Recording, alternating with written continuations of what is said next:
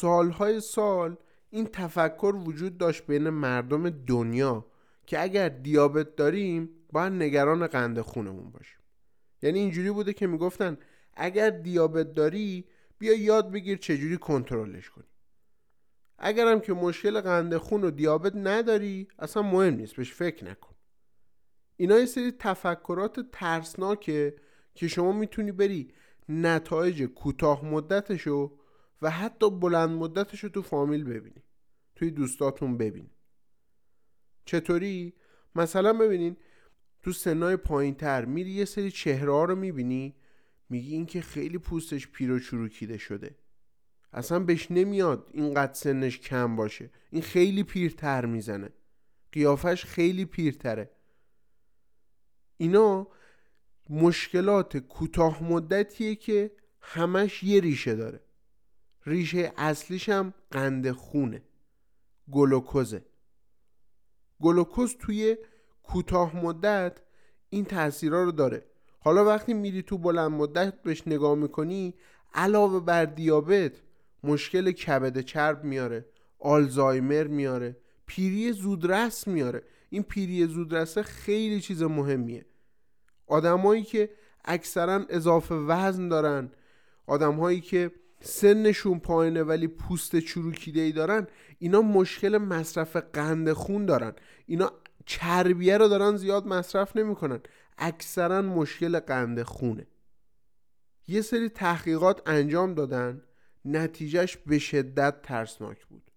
اما قبل از اینکه من بخوام این تحقیقات رو بگم چی بود یه سری ابهامات دوست دارم از بین ببرمش همین اول. یه سری وقتی به من می‌رسن بحث قند خون میشه و صحبت می‌کنیم میان به من میگن که توی شیر و ماست و میوه که قند نداریم ما. حالا خیلی بحث هم می‌خوان علمی کنن با ما. میان میگن که خب گلوکوز دیگه توی اینا گلوکوز نداریم. اما اشتباهه. ببینین ما دو تا قند دیگه داریم به اسم لاکتوز و فروکتوز. اینا توی لبنیات و میوه ها استفاده میشن. یعنی توی اینها پیدا میشن در اصل.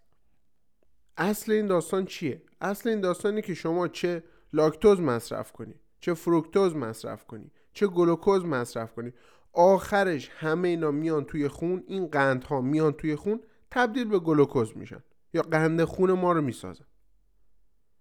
حالا که فهمیدیم قند توی همه چی هست حالا چیکار کنیم؟ بدبخ شدیم هممون پیر میشیم بجور میمیریم. نه همش راه داره. من توی زندگیم یه چیز خیلی خوب متوجه شدم. اونم اینه که اگر ما علم پشت هر کاری رو درک کنیم خیلی راحتتر می‌تونیم قبولش کنیم. من واسه کنترل قند خون خیلی بررسی های مختلف کردم. خیلی اطلاعات هست که دوست دارم راجبش براتون صحبت کنم. که دونه دونه می‌خوام برم جلو تو اپیزودهای مختلف بهتون بگم. اما خیلی واسه هم مهمه که یک چیز رو همین الان بدونین. یه سری تحقیقات کردن سال 2018 اومدن به یه سری نتایج رسیدن. پژوهشگرا اومدن بررسی کردن دیدن همه ماها تو هر سنی که هستیم پرش قند خون رو توی روز واسه اون اتفاق میفته پرش قند خون یا گلوکوز اسپایک یه سری نشونه داره. مثلا میل شدید به چیزای شیرین میده. اونم چندین بار توی طول روز. مثلا توی سریا خیلی شدیده. این داستان توی جوونا بیشتر اتفاق میفته دوست دارن یه بسکویت یا شکلات یا یه کیکی رو بخورن. این همون میله به چیزهای شیرینه. حالا تو سن پدر مادرها به این نتیجه رسیدن که نه چقدر بده که ما شیرینی و شکلات بخوریم. این اسپایکر که اتفاق میفته میرن خورما می‌خورن میرن کشمش می‌خورن میرن نبات می‌خورن. اینا میان از چیزای سفید رنگ اون شکرهای سفید رنگ دوری کنن ولی میرن صد تا قند بدتر رو مصرف می‌کنن. اون خورما و کشمش و نبات هم از همین قنده تشکیل شده. حالا یه سری هم میگن نه مثلا ما با چایمون قند نخوریم بعد چهار تا پنج تا 6 تا هفت تا خورما می‌خوره یا. یا دو مش کشمش با هر چایش می‌خوره. خب اینا قندن. این قند بیچاره می‌کنه ما حالا داستان چیه؟ این پرش قند خون یه اعتیاد پشتش داره. این اعتیاد چجوری اتفاق میفته؟ مثلا واسهتون مشخص می‌کنه چندین بار توی روز دلت بخواد که دوباره بری شیرینی بخوری. اما خب این داستان که به نقطه ختم نمیشه. بازم فرداش همون ساعت بازم دلت می‌خواد شیرینی بخوری. بعد این داستان هی واسه روزهای بعدی هم ادامه پیدا می‌کنه. حالا فرض کنین من میام یه شیرینی یا خورما می‌خورم. می‌خوام اون پروسه پرش قند خون رو بهتون توضیح بدم چه جوری اتفاق میفته. اون گلوکوز اسپایک از کجا میاد. ببینید من میرم یه شیرینی یا خورما می‌خورم قند من بوم میره بالا. وقتی رفت بالا تو مغز من یه زنگ رو می‌زنه که شیرینجاتو بیار برام. بعد محکم می‌خوره زمین. اینجاست که مغز دستور میده آریا زود باش. یه شیرینی دیگه وردار همین الان زود بخور. این دقیقا همون فاجعه که من در موردش دارم صحبت می‌کنم. یعنی پرش قند خون یا گلوکوز اسپایک. آدمایی که این اتفاق براشون میفته اون لحظه این حس رو دارن تجربه می‌کنن که من خستمه انرژی ندارم. امثال اینها. برم یه چیز شیرین بخورم من انرژی بگیرم برم سراغ کارم. یه نکته کوچیک می‌خوام بهتون بگم در آینده تو اپیزودهای بعدیم. خیلی بیشتر بازش می‌کنم. شیرینیجات اصلا انرژی به شما نمیدن. فقط به شما لذت میدن. این لذت هم از دوپامین تشکیل میشه. حالا توی اپیزودهای بعدی در موردش بیشتر صحبت می‌کنم اما می‌خوام اینجا یه نکته به شما بگم. این تقصیر شما نیست که این میل به شیرینیه رو شما هی هر سری احساس می‌کنین.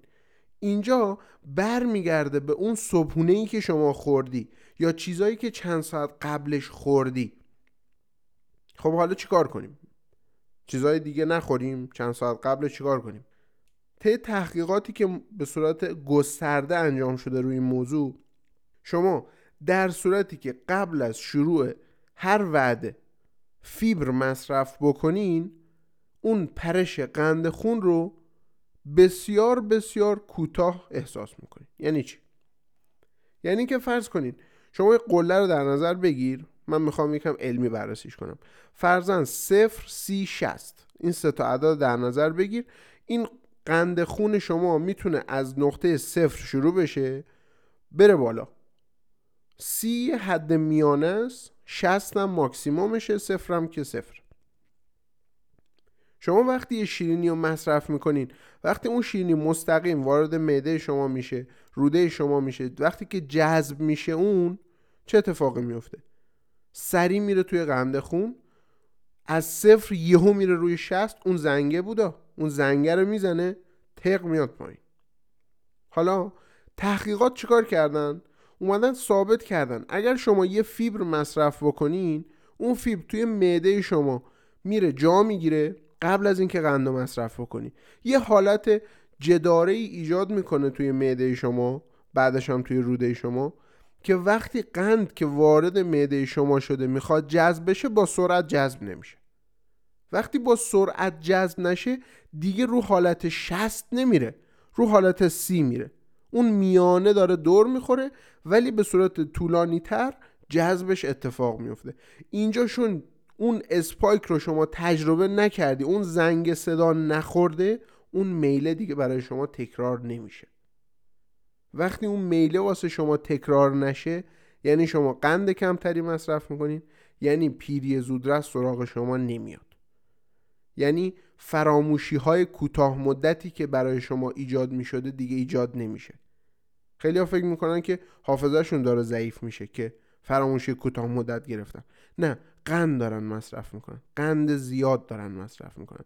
قند رو دارن به شکل غلط مصرف می‌کنن. من دکتر رفیعیم و شما داریم به پادکست توک گوش میدین. توی این پادکست من مباحث علمی رو میرم می‌خونم بررسی می‌کنم. نکاتی که خیلی به درد زندگی شما می‌خوره برای کاهش سرعت پیری رو میام به شما میگم. منتظر اپیزود بعدی باش.